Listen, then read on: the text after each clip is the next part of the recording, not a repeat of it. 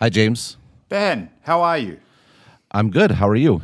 I'm good. It's uh, it's crazy that we are in uh, geographical proximity, oh, much closer geographical proximity than we usually are. I think you're about 20 miles away, but yet we're still doing this recording remotely. I'm not. I'm not sure I could. Uh, I'm not sure I could concentrate doing this and uh, doing it in the same room. It's like I've gotten so used to having you remote. There's lots of directions I could take. I could take that. Why? Why might I distract you, James? I, I, the, the, the, the fiery wrath, just getting it in the headphones is one thing. The, the baleful eye at the same time might That's be too true. much. I, I do have quite the stink eye.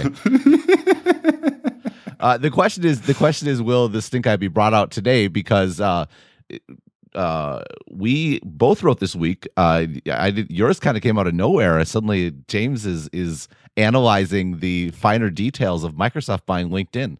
It was a little bit out of the blue, but it, it's something that I've been thinking about for a, a, period of time, but from a very different perspective. The importance of data and how it can enable uh, companies to compete orthogonally with those that may not typically be in their space is something that I've been I've done a lot of thinking about. We've talked about a bunch. And one of the ways in which it came up was thinking about it from the perspective of CRMs. And when you, uh, I mean, there are many different angles to Microsoft LinkedIn, and I just went in on one in particular. But I guess the the basic take of the article was that the two of them combined, Microsoft's um, CRM product plus all of LinkedIn's data, actually um, puts, I think, or goes some way to putting the CRM market back into play, which is, is something that historically has been cornered by Salesforce. And the reason is the way these CRM systems work, it's so much of it is being driven by an organization's need to understand what a sales force is doing, as opposed to uh, what salespeople themselves actually need in order to sell. And the thing that's the potential that I think is so cool for, for Microsoft plus LinkedIn in just the CRM, not talking about all the other possibilities they have, is that you can basically take that um, burden off of your sales force. You don't have to ask them to keep updating things when someone moves roles or changes organizations. It's done for you because when we change organizations or we change roles, we update our title on LinkedIn. But not only do you get much better um, data hygiene, you also get um, you also have a, a system which would actually, with all that data there, would actually help salespeople sell better. So instead of it just being about uh, being something that's a burden for them to keep updating to enable organizational learning and organizational memory in case they leave so people know what that salesperson was doing with a particular prospect or customer. This actually, the two of those things combined could actually create a really compelling product in the CRM space. Yeah, so it's interesting. I mean, Microsoft Dynamics is actually, which is their CRM product, is in backing up in case anyone hasn't has been under a rock and hasn't heard microsoft came out of nowhere on monday uh, to announce that they had had bought linkedin for 26.2 billion dollars. And and yeah i think this is an interesting spot to start. It's kind of just the very uh, concrete like where like for lack of a better word, synergy between mm. these the, these two companies. And yeah, Dynamics is is is trucking along at about. Uh, I'm looking at this graph; it's, it's not exact, but it looks like seven or eight percent market share. Mm. Salesforce is is about twenty, and they're the biggest. Like the, the, above them is like fifty percent is like other SAP and Oracle are are, mm. are are in are in the middle, and yeah, I mean, just it, it's very straightforward. Like, wouldn't it be nice to have a CRM system where the subjects of the CRM system update the CRM system for you? Like, yeah, it, right. it's it's kind of it's kind of obvious. Yeah, I, and uh, the the thing about it was like CRM and data. That's the obvious. That was the obvious one, or the one that that most aligned with my previous thinking around this topic. And that's just one. And I, I know, and I'm probably one of the folks that's been a little bit skeptical about Microsoft's acquisitions in the past. But I think that the approach of keeping these things distinct and then having a team to work out where there may be synergies like this, I think I think this one makes a lot of sense. And it, I, I don't know, it's just another sign or signal to me of just how uh, progressive Nadella's thinking is on a lot of these different topics. Yeah, I, th- I think that's an interesting place to go to is that you're right. A lot of the reaction to the deal has been, oh my, oh my gosh, you know, Microsoft sucks at acquisitions, all these sorts of things, which I think is really uh, un- unfair. The the fact of the matter is, one, most companies suck at acquisitions. Mm. Two, the previous acquisitions they're pointing to, like like aQuantive or or especially Nokia, mm. were made last time I checked with a different CEO in a completely different company. Right. And we we've talked about, and I've certainly written extensively about how Microsoft has changed its direction in a very in a very positive way over the last few years you know kind of putting windows off to the side kind of letting them letting them kind of hang themselves when it comes to windows phone and and and having to realize that it's a failure of something that that Satya Nadella knew before he became CEO like he opposed the, the Nokia deal. And you know th- so I think it's unfair to yes, you could. There, of course, it's generally fair to observe that Microsoft has had bad, bad, bad mm. uh, acquisitions, but to start that by default, this is bad because they bought Nokia and it failed is naive. It, it, it's it's it's so simplistic as yeah. to as as to be as to be worthless because the Nokia acquisition didn't fail because Microsoft was bad at acquisitions. It failed because it was a stupid acquisition to prop up a failed product. I, I totally agree. I, I, it's a it's a really good point. and it's a useful. These things are useful heuristics. Um, these things are useful heuristics. They've made bad acquisitions in the past, and I think that warrants additional skepticism when you look at uh, acquisitions they might make going forward. But your points around new CEO, completely new direction. Um, and and just the way they're approaching this, like just because they've made mistakes in the past or, or, or, poor acquisitions in the past, does not automatically mean that every acquisition that they're going to make in the future is a, is going to be a poor one. And when you start digging into the strategic rationales for this company and the data that LinkedIn sits on top of, I just I'm uh, I'm it's a I mean twenty six billion dollars is a lot of money, but I'm bullish on this. Yeah, well, that's the other thing that that that about this stuff. I mean, twenty six billion dollars is less than ten percent of Microsoft's market cap. It's like hmm. seven mm. percent or something like that. And so, the, a lot of money is is always relative. And Microsoft has a lot of money sitting around, mostly overseas, which is why they're they're taking on debt to do this, but it's debt secured by cash that is sitting in U.S. banks, uh, but is technically held by you know a foreign subsidiary. And and, and Microsoft, and I've said this for a long time, Microsoft has a lot more money than they do time. And they have, you know, they're they're in part because of the previous leadership and the Nokia debacle and all that sort of stuff are late in their pivot to to to the sort of future organization they need to be one that's centered around uh, the cloud, uh, the cloud generally, but Azure on one side and Office 365 on the other. And one thing that I, I, I like about this acquisition is it's it's really the final nail in the coffin uh, when it comes to if anyone at Microsoft wasn't on board the train that in, in, the direction that Microsoft is now going, it should be very, very clear where the train is headed, right? Like in, in that respect, the contrast to the Nokia acquisition couldn't be more stark.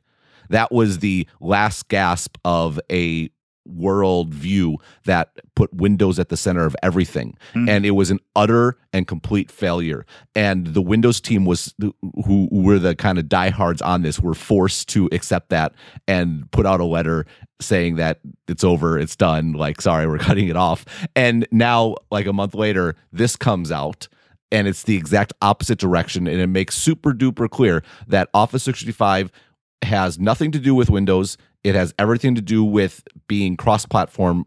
You know, being the the the enterprise cloud glue, which I'll get into into a moment. And mm. there's like I don't know, 26, 26 billion of symbolism uh, isn't the worst way to blow $26 billion.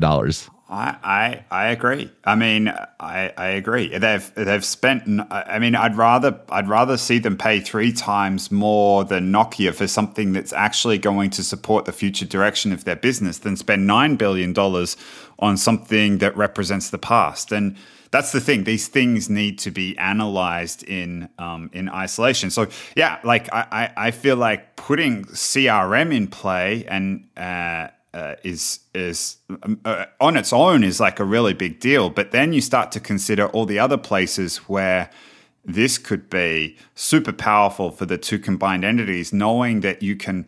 Uh, I mean, you couldn't build a product like that. You couldn't build a CRM product uh, with the assumption that the data would be updated unless you had a, uh, I would say almost at the point that they're at, and uh, like these two companies have a common owner, and you can rely on them to work together because that's such a big assumption to make inside the development of a product. Right. There's there's there's so much to like just just at a very basic level. There's so much to like about this, mm. and, and because like the the failure state, like the or the default state, if nothing, I'm going to talk about a lot of ambitious things about this, mm. but mm. even if the only basics come through, it Microsoft has a extremely highly differentiated CRM offering mm. that that cannot be done otherwise. Because the the other the thing with what, what makes LinkedIn so powerful is it's is all the data is generated by the users. They put mm-hmm. it in the system themselves. And, and yes, I know people dislike it and, and are, have problems with it and all this sort of stuff. But the fact of the matter is, just about everyone has a LinkedIn profile that they conveniently update only when they're changing jobs. Mm-hmm. Uh, uh,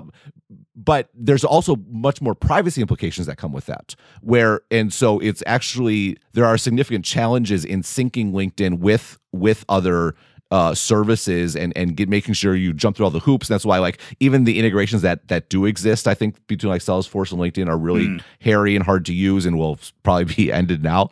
But uh, but now when you're owned by the same company, like suddenly all those you know and all, all those restrictions kind of go away. And so the the it's interesting because when you bring in the user generated data part, the usually you would want to start first do like a according to like business theory you want to first do like a partnership before an acquisition mm-hmm. right but there's so much friction that's involved in user mm-hmm. generated data and the, the the limitations that go around that from a privacy perspective that you, there really is a big benefit to owning it as opposed to to just trying to partner with it so like at, at a at a minimum at a minimum they're just going to have a really compelling crm offering going forward that's going to drive some level of incremental revenue that that will that would not have been realized if they were standalone companies. And by definition you know adds to the value you know, the, the value of this deal.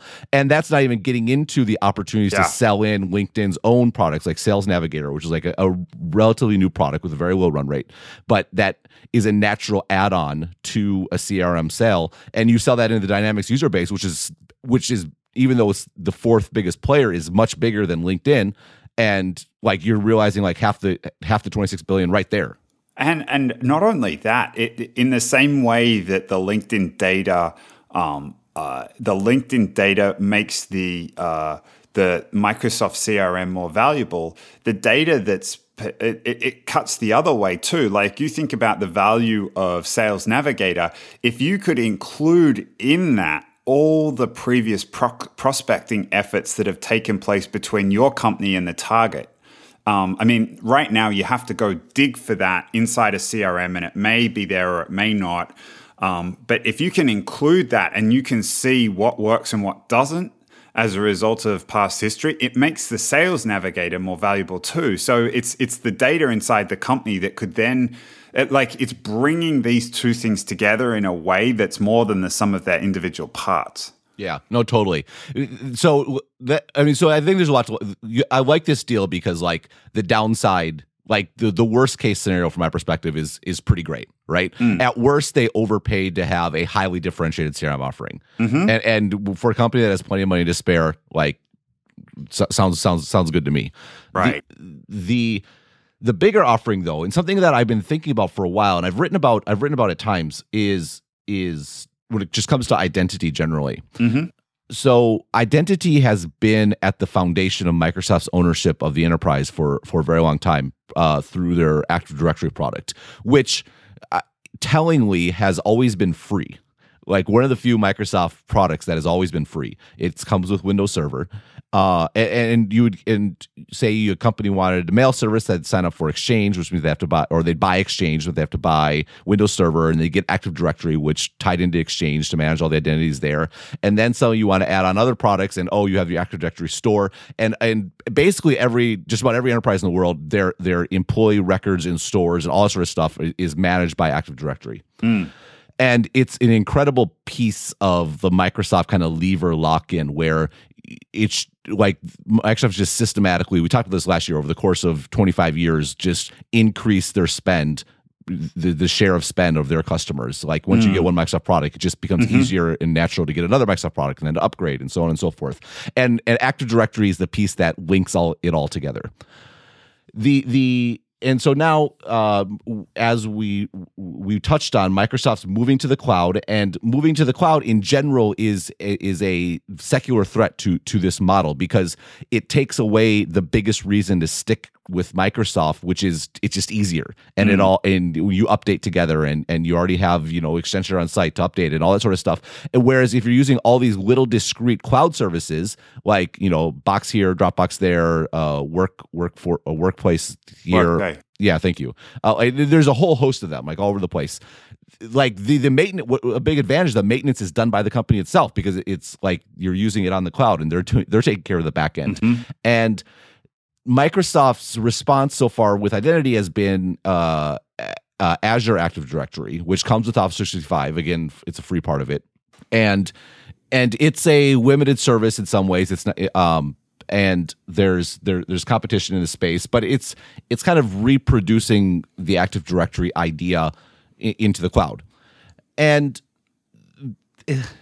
if you think about it, if there if there is a paradigm shift in how business software is bought and and put in place it kind of follows there's probably going to be a paradigm shift in all the pieces that go around it right mm. like we talked about like banner ads on the web were just copying like newspaper mm-hmm. ads right but obviously that wasn't that that's never the, the first version is always like a bad copy right. and then you figure out what's actually what's actually native like native ads like in like in your facebook stream right that's clearly the future like in feeds ads are so much more compelling and it's something that only makes sense in the context of of a digital experience. You're not going to have in-feed ads in a newspaper right? It, you, but it took time to, to figure that out. And what what is so compelling about this deal is the potential and I, I'm not, I'm not sure how it will work out. And so it's it's I'm not saying this will happen but you can kind of see an opportunity to do what we're talking about with CRM, but kind of writ large with identity, mm. where Microsoft becomes the home of your professional identity. And what's so powerful about the LinkedIn model, where it's user driven, is it's an identity that persists across jobs, across your different companies because right now the way identity works is that you have an identity at at the company you're at in their active directory and then you leave and you go to another company mm. and y- your identity has to be recreated and it's like you're a completely new person but you're not a new person. And think about the crm angle how you want to connect with someone. Like you you, you don't want to connect with like a, a, job title. You're seeking out a specific person or you mm-hmm. want to find out the expert on something in the industry or whatever. Like just the, the the relationships that connect businesses are between individuals not between active directory entries. But the the way it works is identities recreated at every step and you kind of have to rebuild the links that were there before. And LinkedIn as a center of identity tied in with Microsoft and their Office products and Outlook and and and all the the the areas that they are still dominant in creates at least the idea. Again, I'm not sure how it's going to work out, but the idea of identity being independent from companies and being owned by Microsoft. Like and that's that th- there's so much potential if that works out. I think that's a. Uh, it's also a super powerful way of thinking about this, um, and I, I think it. Um, it, it just the the the transition from on premise to cloud and the the way in which um, the way in which jobs are, the velocity of the job market has dramatically changed over that same period. People don't stay at companies for 10 years. They do it for that. They're at much shorter time periods. Um, a lot of the users of these cloud software uh, products are companies that are growing super fast and managing it is a, is a big hassle. Now, um, right now, I think one of the companies that stepped into this space uh, quite effectively is Okta. What they're doing is basically it's kind of like a it's kind of like a mixture of um, one password. Like the idea is kind of like one password up in the cloud where you have one login and then that then directs you to all the different cloud services.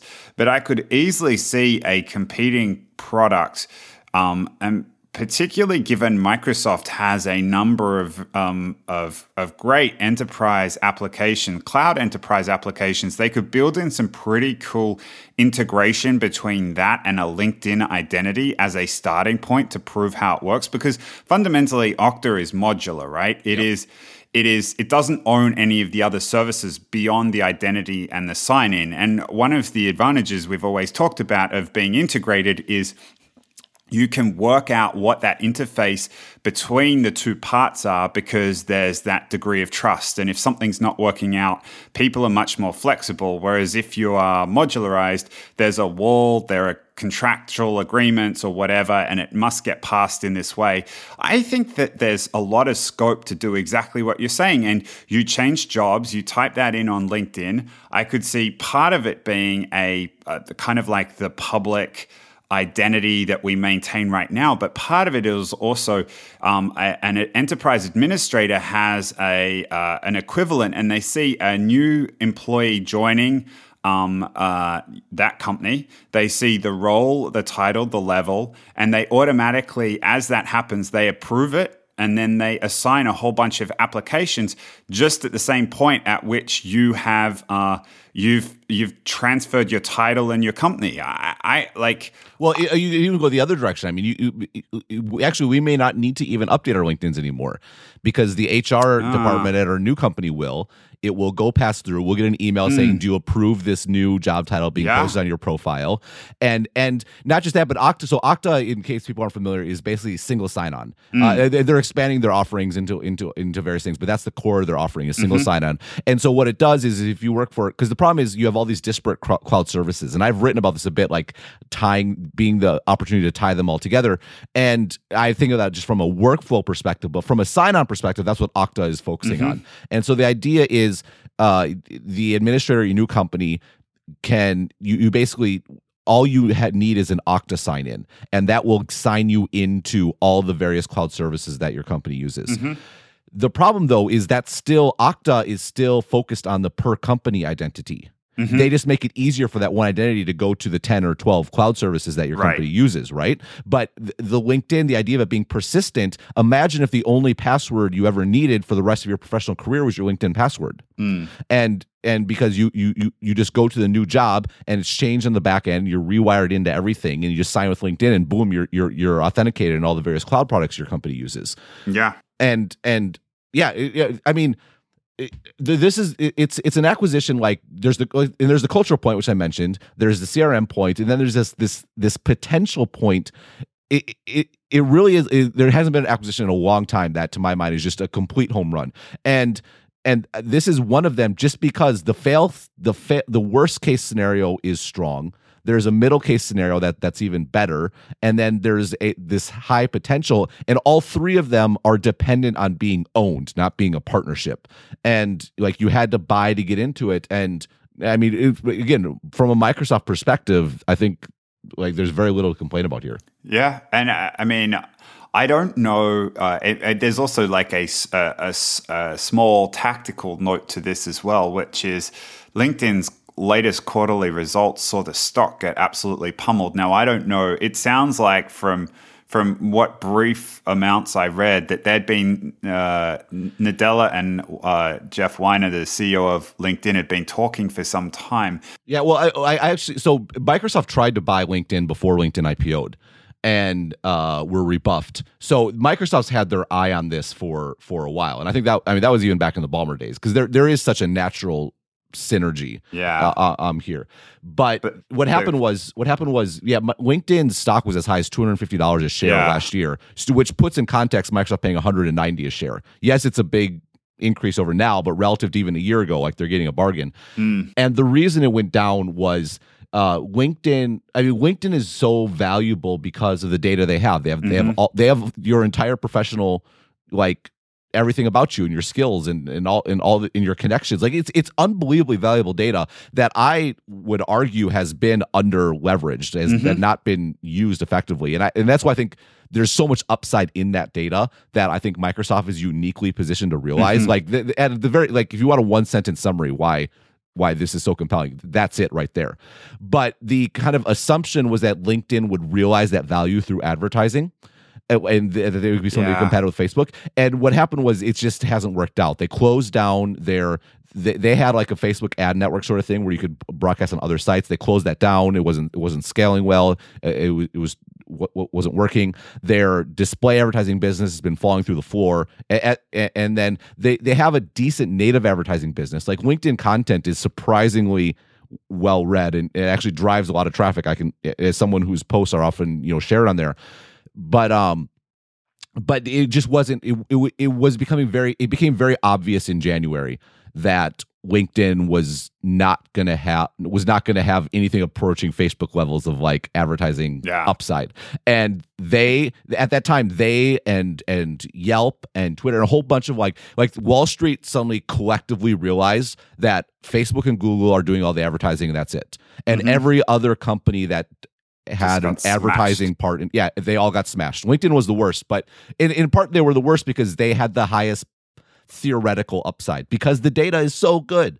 Yeah. And and so yeah, so I think Microsoft got a deal frankly. Like they are uniquely positioned to realize the value of that data. They got the stock at like half the price and this is almost certainly like LinkedIn sold because they were stuck with having paid out a massive amount in stock options uh, like a, a huge percentage of their employee salaries. And suddenly they're way their stocks down by half. Like they were i'm sure having an absolute talent crunch or on the verge of it. And microsoft has swept in and has kind of made those problems go away. And and they they they got themselves stuck in a box which is an interesting topic in its own. And and so from, from microsoft perspective i think it could have gone better. From the linkedin perspective they they got themselves out of their, their box. The stock wasn't going to go back up because that advertising part was gone. You know, mm. they paid all these employees on this uh, on this presumption of a certain price, and and yeah, I think um, you know, I I mean, I, Microsoft. I think yeah, I'll, I'll I'll go for Microsoft. LinkedIn at least managed to preserve the promise of independence. We'll see. You know, those things. We'll see, we'll see how they go. But given where they were, it was probably as good an outcome as they could hope for, and and a great one for Microsoft. Yeah, I, I would concur. A, a, couple of things so that are interesting in that. One is just the the the um, difference in advertising's effectiveness. Their native ads are great, but this notion that they could they could pull off an advertising business akin to Facebook, and it seems to have failed. It, it it's interesting. It, it's interesting the way in that happened. Um, the the point around the tactics, like the the uh, around the timing of the deal, it literally dropped from like what was it? It was like 190 or 200 dollars or something to 100 dollars in a day when that news came out. It it yep. just dropped, and so for them to come along and get it at this price, I think is pretty cool. I think the other thing that might have helped them though was I think that. Um, I think that Salesforce was probably sniffing around this as well, and it never hurts to have uh, uh, multiple potential uh, bidders in terms of making sure you get a reasonable price. And yep. I think there are other organizations that have um, valuable data. For example, I think Twitter's one of them. But when you're in the uh, situation where it really only makes sense for one organization to be an acquirer, you don't want to be a struggling organization where there's only one possible home for you because you're probably not going to get a very good price. Right. No, that's exactly it. I've heard, again, not confirmed, I have there for sure was another bidder for that's for sure and i i think the the strong suspicion is that it was Salesforce mm-hmm. for all the reasons you just described, right? I mean, like it's it this is a this is a tough blow, and Microsoft can afford 26 billion in a way that Salesforce can't. I mean, sometimes it's nice to be the big guy, right? Mm. A lot of people have talked about Twitter, oh, now Twitter's in play, etc. Uh, LinkedIn is a far, far, far, far oh, more yeah. attractive target than Twitter. Totally. Uh, oh, I agree. I mean, in part just because LinkedIn has names attached. To, like LinkedIn's value is in the identity of the data not mm. not whereas twitter's value is in the the activity and so it's much hard like twitter one it's not necessarily associated with real people you could probably back it into real people you know, especially a company like Google or, or Facebook could. Uh, but it it's harder to realize the value from Twitter, even though it's theoretically very valuable. Like what I'm interested in, like there's there needs to be a lot of serious like work done with the Twitter data to actually extract value from it. Whereas LinkedIn's data is not only tied to identity, but it's very structured and it's it's it's very presentable and it's bigger. Like it's it's there's more people on LinkedIn than are on Twitter, and it and the LinkedIn data keeps its value in a way that the Twitter data do, Does not Right? Yeah, it's just it's like this these trees with endless amounts of low hanging fruit, which is LinkedIn, whereas Twitter is like, yeah, there's interesting stuff there, but you have to climb a hell of a, a long way up and like work pretty hard to get at it. Right. right. And then you also have to own Twitter. yeah. Yes. Which, I mean, because like Twitter, in Twitter's value comes from using Twitter, which means it matters how many people are using Twitter, and you have to put up with all the troubles of, of the usage on Twitter.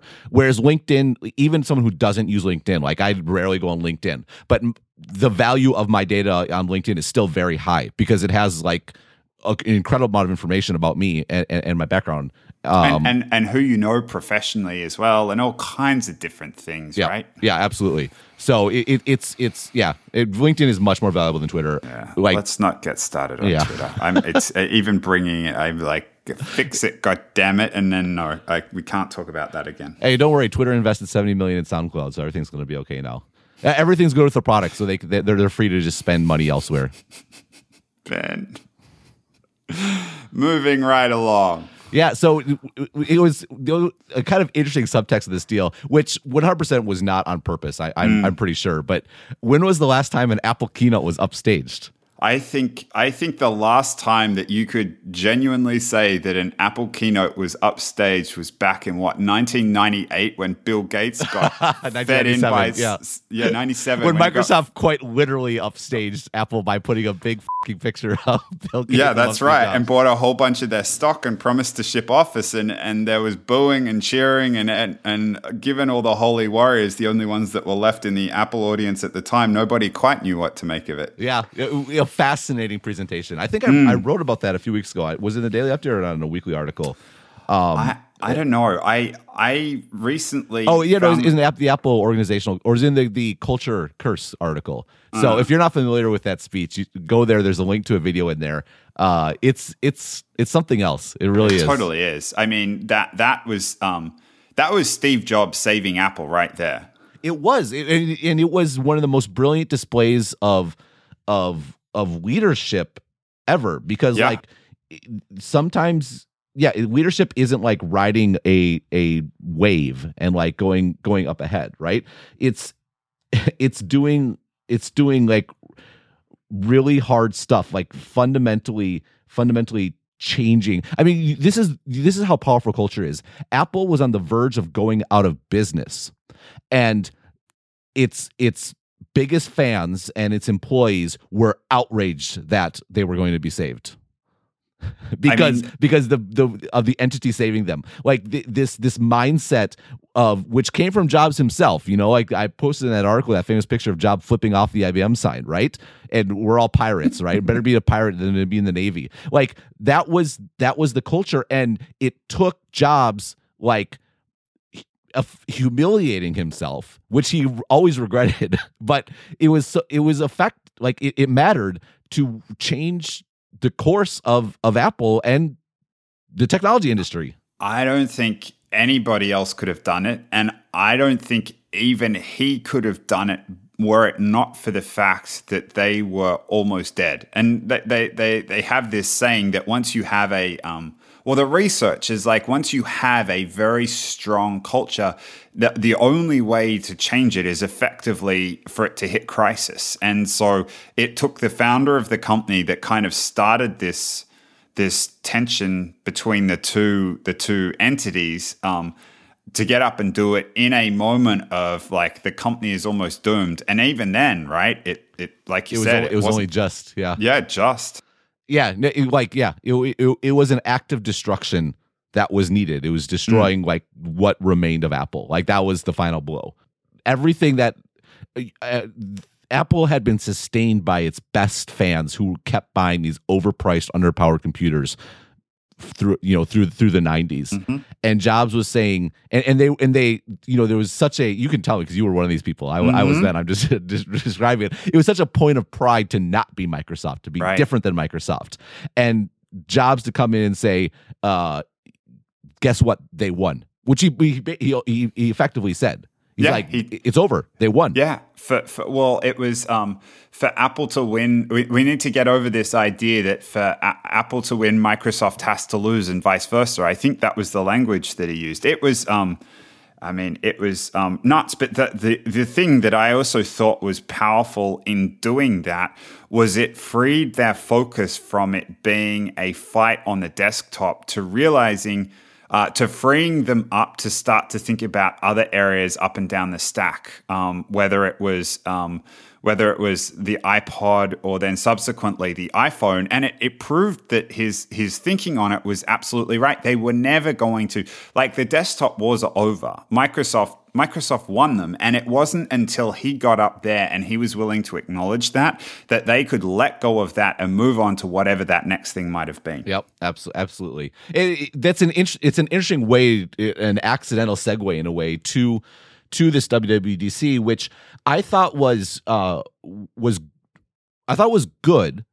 Uh, I thought the keynote was good. I thought all the announcements were good. It was good in a very Apple sort of we're iterating on our products and making all kinds of improvements all over the place sort of way. That was uh, you know was much better than last year with with kind of the Apple Music disaster which for the I wrote about day one, like this, you know, it was it was obvious right off the bat, but it was it, it, it, it was doubling down, and, and in this, and I, I I don't know if I quite made this point uh, uh, because I I put both Microsoft and Apple together in, in my article this week, mm. and knowing that both were doubling down, Microsoft was doubling down on this cloud centric Office 365 and Azure strategy. Mm. Apple was doubling down on the live in the Apple ecosystem and buy multiple products from us, and your life will be wonderful and easy strategy. But what's what's the difference between the two is where they are in the life cycle of that strategy. Mm-hmm. And that Microsoft is just getting started. And almost a value in this was the signal it sent to the company that Windows is really truly dead. Like it's over. Like if you if you're not aware, like it, it's really over. And, and the signal that Apple sent was screw the haters. We're Going for it. it, right, exactly, A- and in a strategy that is that is many years into it. And again, I'm not saying it's wrong per se. It's just an interesting contrast where both are doubling down, but the doubling down, the timing of the doubling down couldn't be more different. You know, here's a like speaking as someone. So when I was in Australia, I would get up in the middle of the night to watch these keynotes when I was one of these rabid fans. I don't. I think this is the first time that um, that and, and I couldn't have even imagined this. Where the news out of Microsoft, I think from a business perspective, was more exciting than what came out of Apple's keynote. Now, yeah, like the fact that they are incrementally improving all these things is good, and that's what they do is that's what they do best. But it feels like uh, I'm going to characterize this as uh, it feels like this is the this is the the the, the, this is the uh, uh, the birth of a new Microsoft almost as almost equivalent to that what Jobs did back at uh, back with Bill Gates back in '97. And I don't know. I, I, I feel like what's happening with Apple is like they are stretching. Uh, they are they are continuing to push and doing what they're doing, but I'm not entirely sure they're acknowledging what's going on at the moment.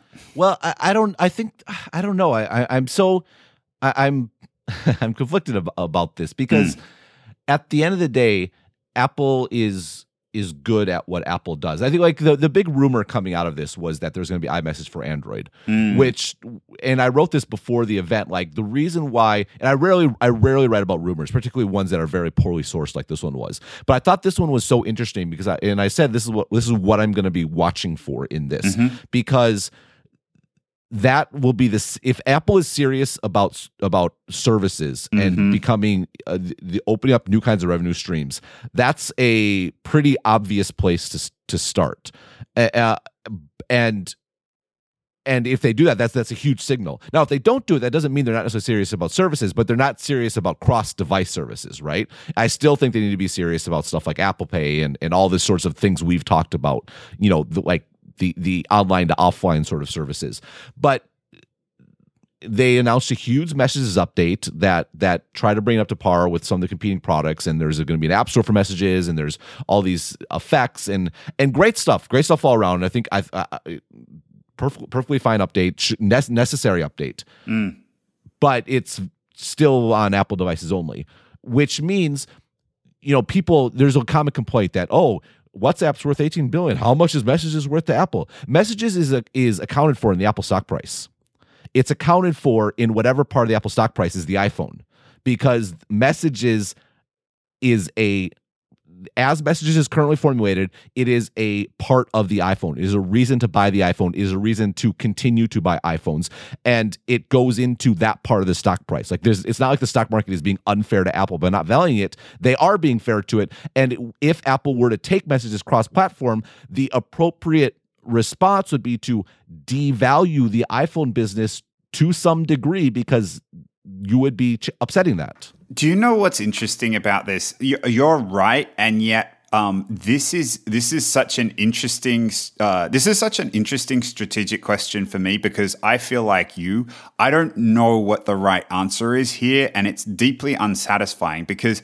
uh, while everything you said is absolutely right, at the same time inexorably we're moving up the stack and right now uh, the mobile os and the mobile like cell smartphones are starting to feel like what was happening to microsoft with windows and intel pcs uh, I don't know, five, ten years ago. Like growth is starting to stall. People are starting to care less about updates to hardware because they're starting to feel like they're pretty well served and the the action is happening in the tech market in the messaging space.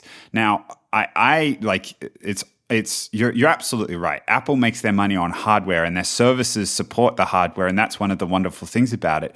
But at the same time, it's it's a really challenging question to see this like the the fight on the stack move further up market and they have got they have got a um They've got themselves a, a, a, fantastic service that people love to use in iMessage or in Messages, and uh, like I and I'm thinking back to bringing iTunes to Windows, and yeah, of course they did it because they could monetize on hardware with the iPod, and there's no direct uh, uh, uh, corollary here with um, with messages on Android. But I just like that fight is moving up the stack, and Apple has as it gets further and further out of hardware, Apple's going to have fewer and fewer ways to stay relevant. And I'm just inclined to say, take it cross platform, guys.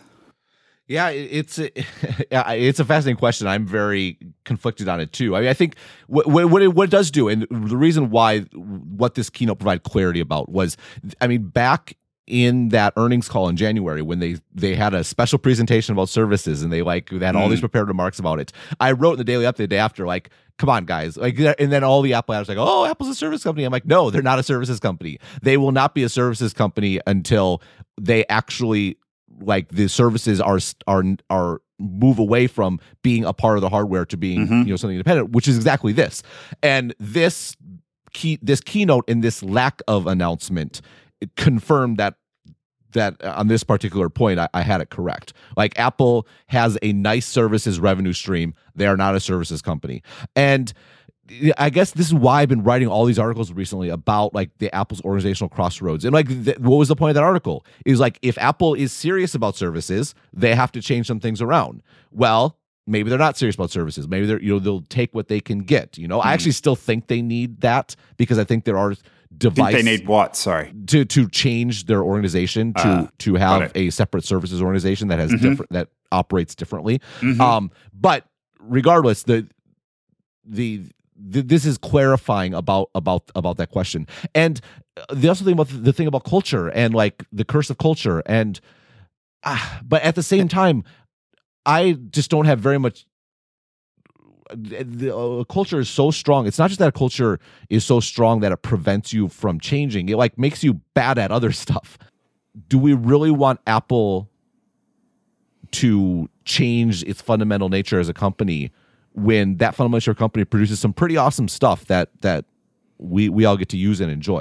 Yeah, I mean, I I agree. Um, maybe I'm being selfish as a as a customer. I'm I, and I, I I totally get that. Um, at the same time, like we've long held this perspective that hardware is going to become less and less important. And uh, it's going to be this shift to services and cloud based stuff that's going to be.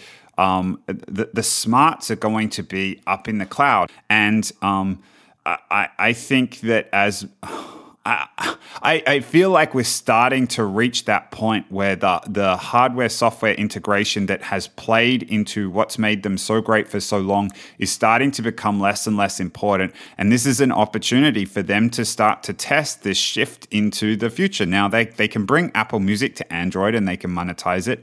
They're bringing this App Store to messages. There's uh, the nature of messaging is it, it's it like runs alongside Metcalfe's law. Like it's it's as valuable as the number of participants on the network. It feels like a good opportunity to um, to bring this to a broader number of people.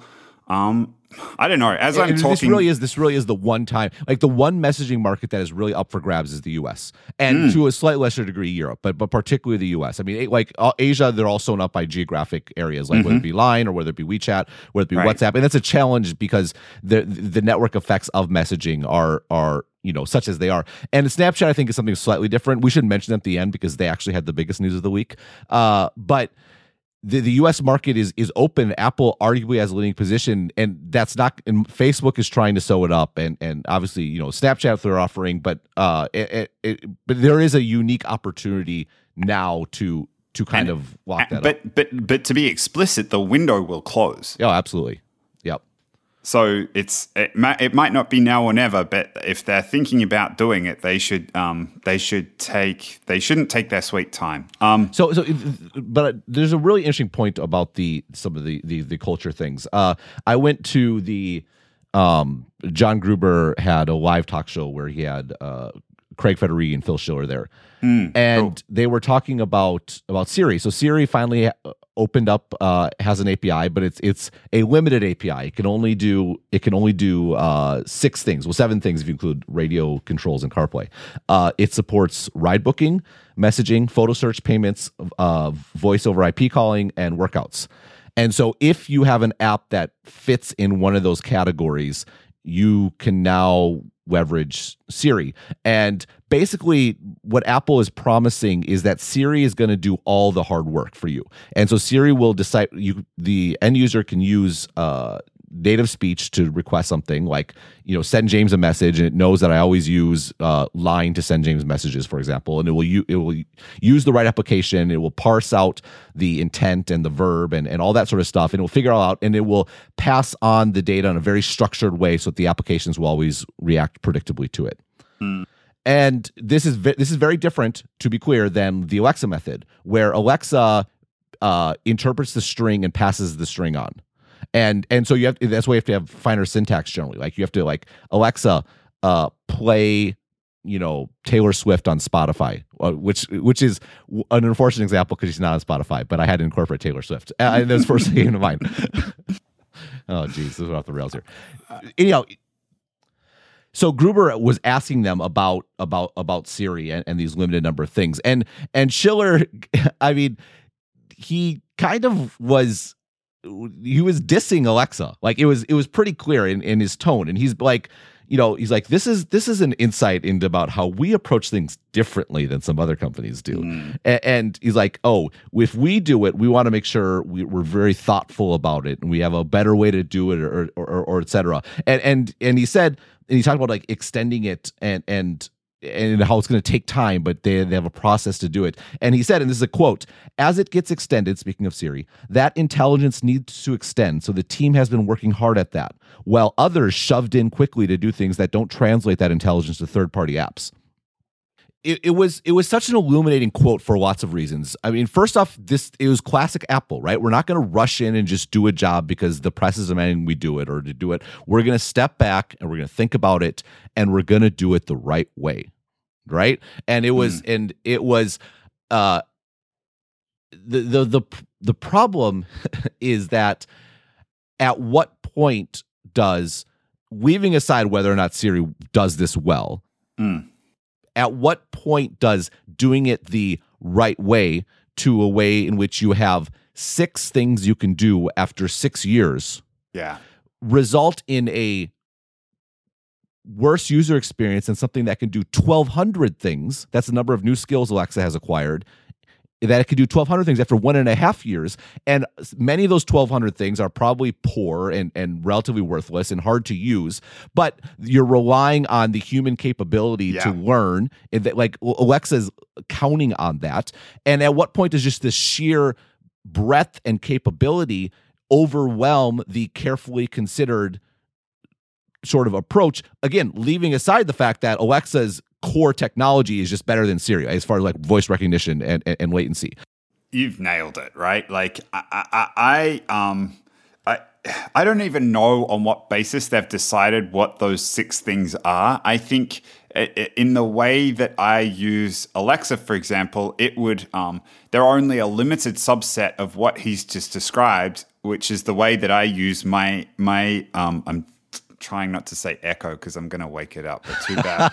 um, but but it's I, I think you're spot on. It's um, just getting these things out there, and I would uh, like even if even if the test was whether it hears me right or whether I have to say things in a certain way. Like if you put those two things on a spectrum, I would rather it be able to hear me right, like like actually turn what I say into the right words, but I have to use a certain type of language in order for it to understand me, than than the technology, the underlying technology being like the, the the phone sometimes hears what I say, but oftentimes it thinks I've said something entirely different. Like if I can use natural language in that circumstance, it's it's undermined by the fact that uh, oftentimes the natural language that I use is completely misinterpreted, and that is before you even get to the point of all the different capabilities of what it can use. So I, I'm with you. I think that um, that approach is a um, what what the the way that Schiller just described it is a is uh, an approach that I think is great when it comes to the the the past, like the hardware and the the operating system and limiting different options. But when it comes to when it comes to this kind of stuff, voice activated elements and and engaging with different parts of the internet, and there are infinite different infinite different parts of the internet, and everybody finds different ones valuable. Like having the functionality and being able to engage with it even on a primitive level and then developers shipping it and seeing it explode and knowing this is where they need to focus i think that's a much better approach in this Yeah, instance and it's you can almost go all the way back to Microsoft versus Apple, way back when when when Microsoft won. The Apple Yeah. experience was better, but it was better only if you looked at it narrowly, right? Right. The user experience of moving a mouse around and moving around windows and and the spatial uh, dimensions of, of like the, the the desktop metaphor and all that sort of stuff was better on the Mac. It was better from day one, and it, it continued to be better. And it's the reason why the Mac survived, even though it again it was more expensive and, and less powerful and had fewer things you could do on it. But whenever you're considering the user experience or the design of a product, you have to consider it from multiple dimensions and multiple levels. And the fact of the matter is, if you wanted to get stuff done on a computer, a Microsoft Windows computer was a better product just because of the ecosystem. There was more you could do with it. There was more things you could do. There was more places you could plug into. There was more places you could be leveraged and put out. And and it's an area where if you get wrapped in on the narrow definition of the user experience, you will miss the fact that the broader contextual area, it, it's not even a contest. And that's the concern here because the you just said it. The number of things, the number of amount of information on the on the on the internet is is unlimited. The number of things people might want to say or do or speak or communicate is is huge.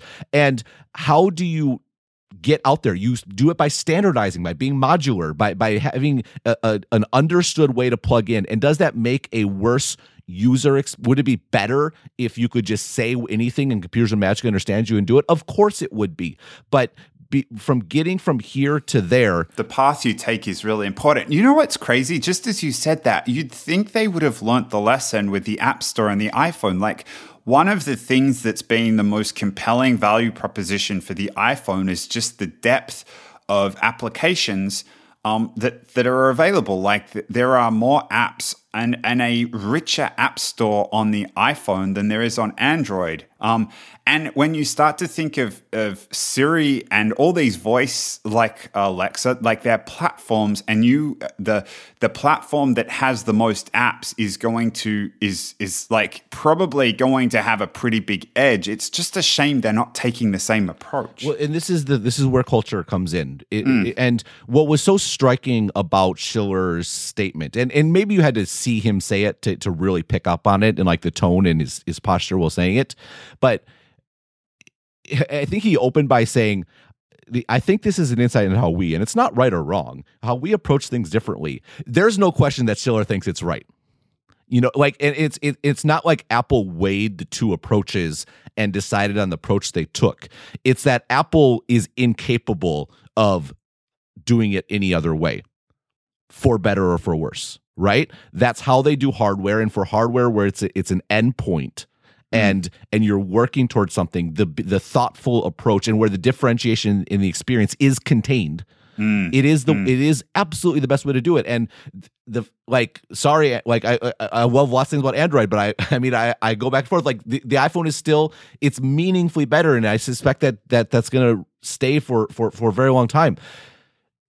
Yeah but you don't uh, you don't turn that off. You don't turn like what makes you yeah. so great at something. You you can't flip a switch on that because it's it's all subconscious and it's under the surface and and even if Schiller, who's a very smart guy, could could intellectually articulate the opposite case, which which one, it might not even who's asking him to articulate it for one, mm-hmm. and and for two, what are the chances he's ever going to actually? Oh yeah, that's the right thing to do. We should do that. I mean, not that he's the one making the decisions, but you you you know what I mean. Yeah. So um, this uh, uh, I'm I'm keeping an eye on time, and there is one other thing that I wanted to get to about WWDC, and it's it's kind of on the subject of this thoughtfulness before shipping.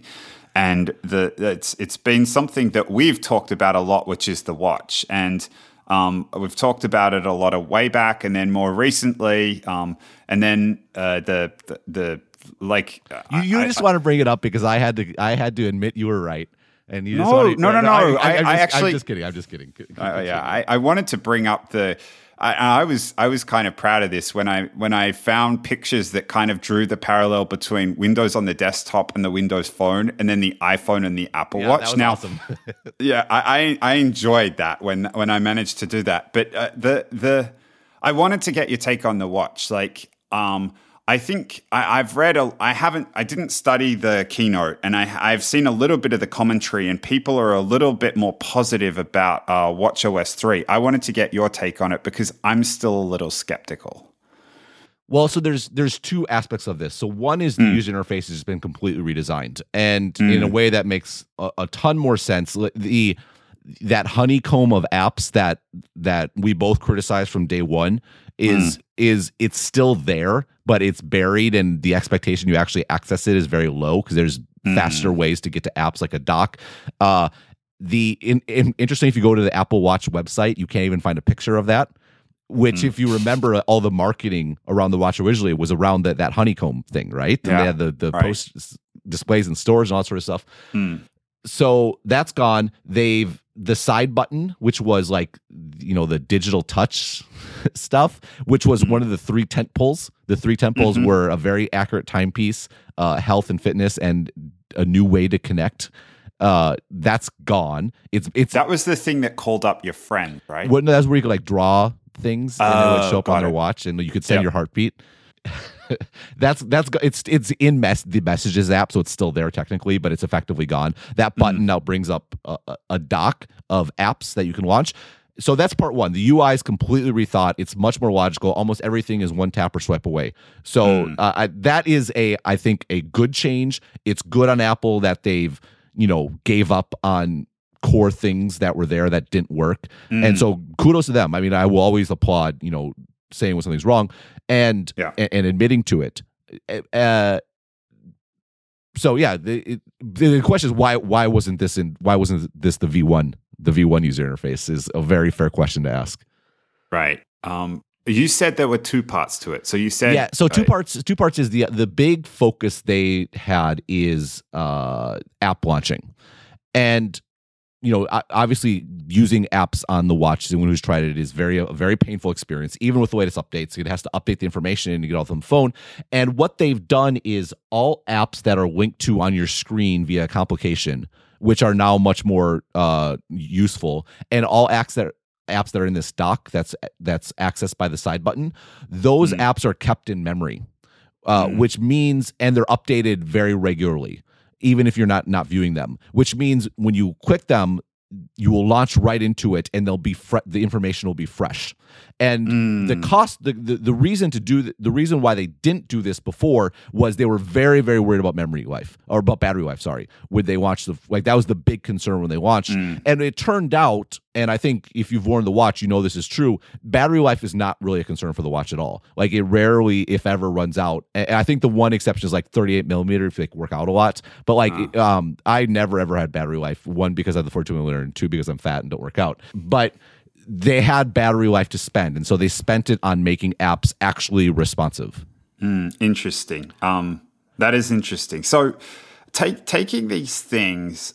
Uh, so I, have I mean, I criticized the UI, and I, I, I think when I peel back why I criticized the UI, I think I criticized it on its face because it was bad UI, and I think bad UI is uh, is um, just in itself inexcusable for a company that's known for the quality of its experiences.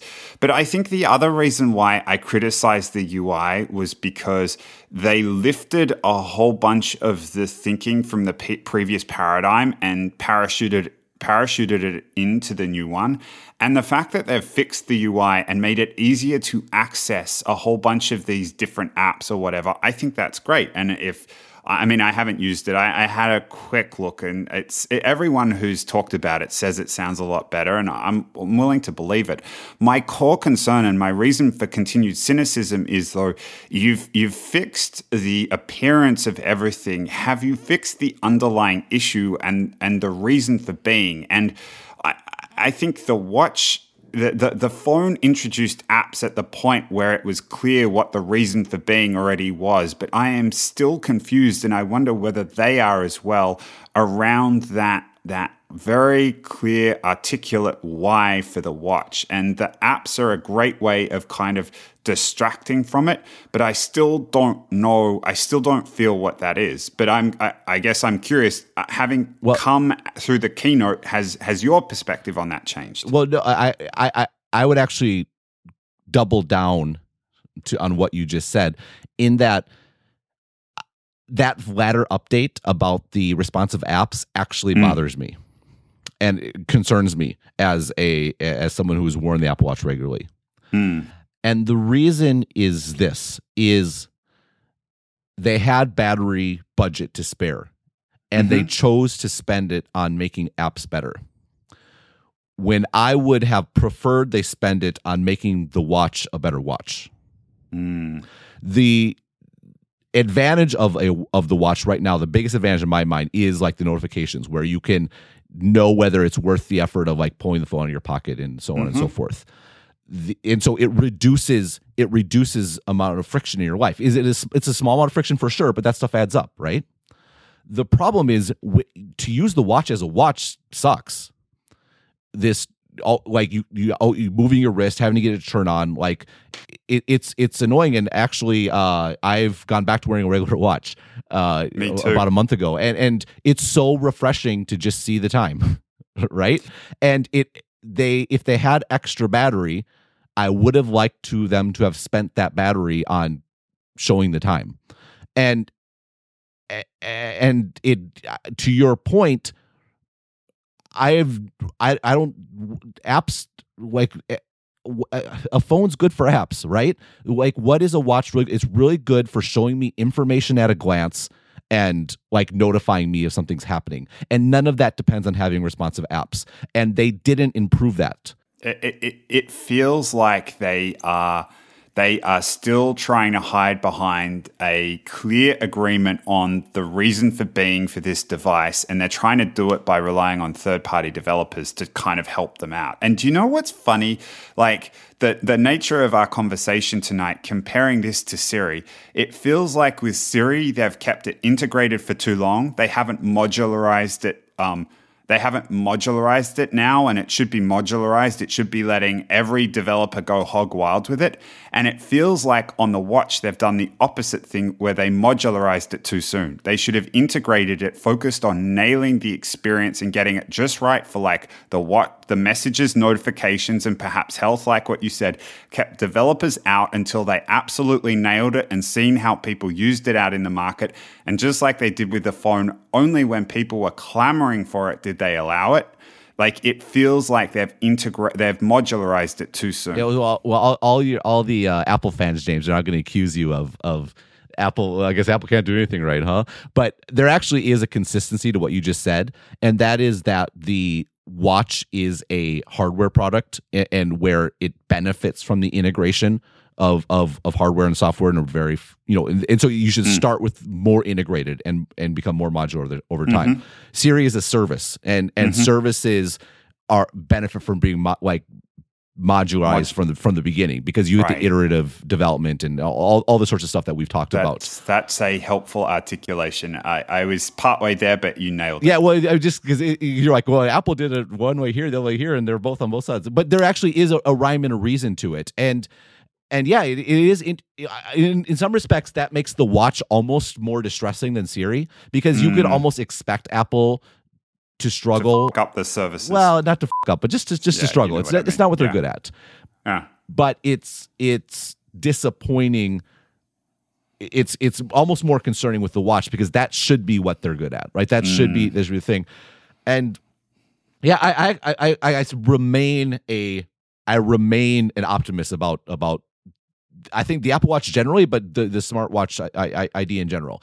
Again, as we've talked about, like this idea of being I talk about identity a lot. Identity is so huge, right? That's why Facebook's so valuable. It's why it's why this Microsoft thing's so exciting. This idea of like Apple owning this piece of identity that mm. interacts mm. with the world around you is is such a powerful concept. And there is such there is value in the phone, like or in the watch. The the, the just the Taptic engine itself and being the one thing I really miss is temperature. Like it sounds stupid, but it was it was great to be able to look at look at my look at my wrist and get that. Alexa's replaced that for me. Funnily enough, I just like if I'm going up to San Francisco, I ask it what the temperature is up there, or if I'm staying down here, I want to know what the temperature is today. And it's just, and it's in my room when I'm getting changed or packing my bag, and it's so convenient and it's so accurate and it gets it right every time. Yeah, no, it's it, it, it's, it's it's a great point. Yeah, I I I'm no, I'm enjoy. I mean, yeah. Anyhow, I think this has been good. Well, I think people are are uh, like I, I go back to I go back to the point I made in contrasting the Microsoft and, and Apple. In that, have we been criticizing Apple out recently? Yes, we have.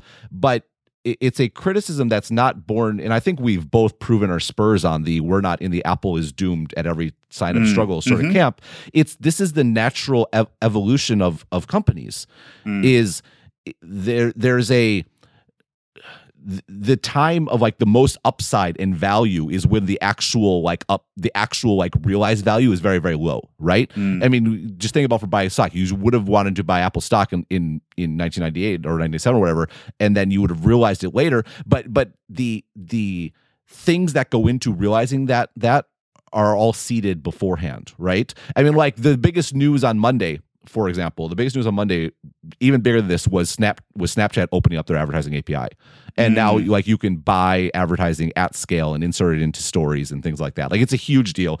Snapchat's going to be is on its way to being a monster, and it's interesting to think about Snapchat right now because right now they are creating all the tools that in a few years are going to result in like in four or five years there's going to like and this is kind of what goes into analysis, right? In, in three or four years, uh, everyone can write a news story about how amazing Snapchat's doing, and their great financial results, yeah, like they're right. doing about Facebook right now, right? The trick yep. for Facebook was to several years ago mm-hmm. point out the conditions are being created to real they're creating so much value right now that is going to be realized in a few years and that's what's happening with Snapchat, right? And where you see with Apple here is they've created the conditions for value, they've realized a ton of the value, and just that that comes to an end, and you have to figure out what is next. And that's that's just the way the world works. It's not a criticism or or of of anyone or anything. It's just the way the world works, and it's fascinating to see how they handle it, particularly because they were so successful, because being successful makes it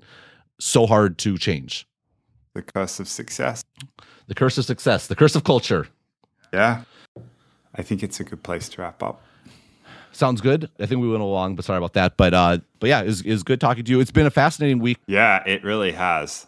Yeah, and and and just to be super clear, like I don't know, I feel like we spend a lot of time talking about like trying to understand what's going to happen, right? Like Microsoft, for example, Microsoft still faces the existential threat of what new company is going to buy Microsoft software. Like that's still a problem. I'm not sure LinkedIn, for all the benefits, fixes that. It, it helps, but there's a path. Like you see a path. Whereas I, I mean, I think that that's the, yeah, that that's the thing with Apple. Frust- yeah, yeah. There's just like they're not cons- Eh, eh, the, the realizing the, the the the realizing what they've done in the past versus constructing that same thing to be created in the future. I think my frustration with them right now is I don't feel like they're doing the hard work to construct that future. They're they're they're almost taking shortcuts by trying to drop the previous paradigm into what what is their most promising new product and it's it's sputtering as a result of that. And I think that's been our frustration with the watch since day one. Well, it's not just that. It, it's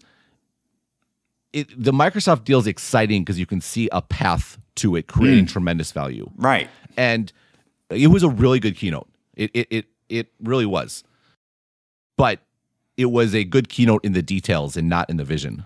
Yes, it's it's it's incremental. It's it's not the But but you you you almost feel bad saying that because that's what Apple does so well is the incremental sort of improvements, right? But it's always been incremental on a vision where everybody's like, okay, I, I see where you're going. Like you're you've got this incredible vision for the phone and you come in and everybody's you're leap years in front of everybody else. And then incrementally improving that is great, but they haven't got that right with the watch. And incrementalism isn't going to be enough. Right.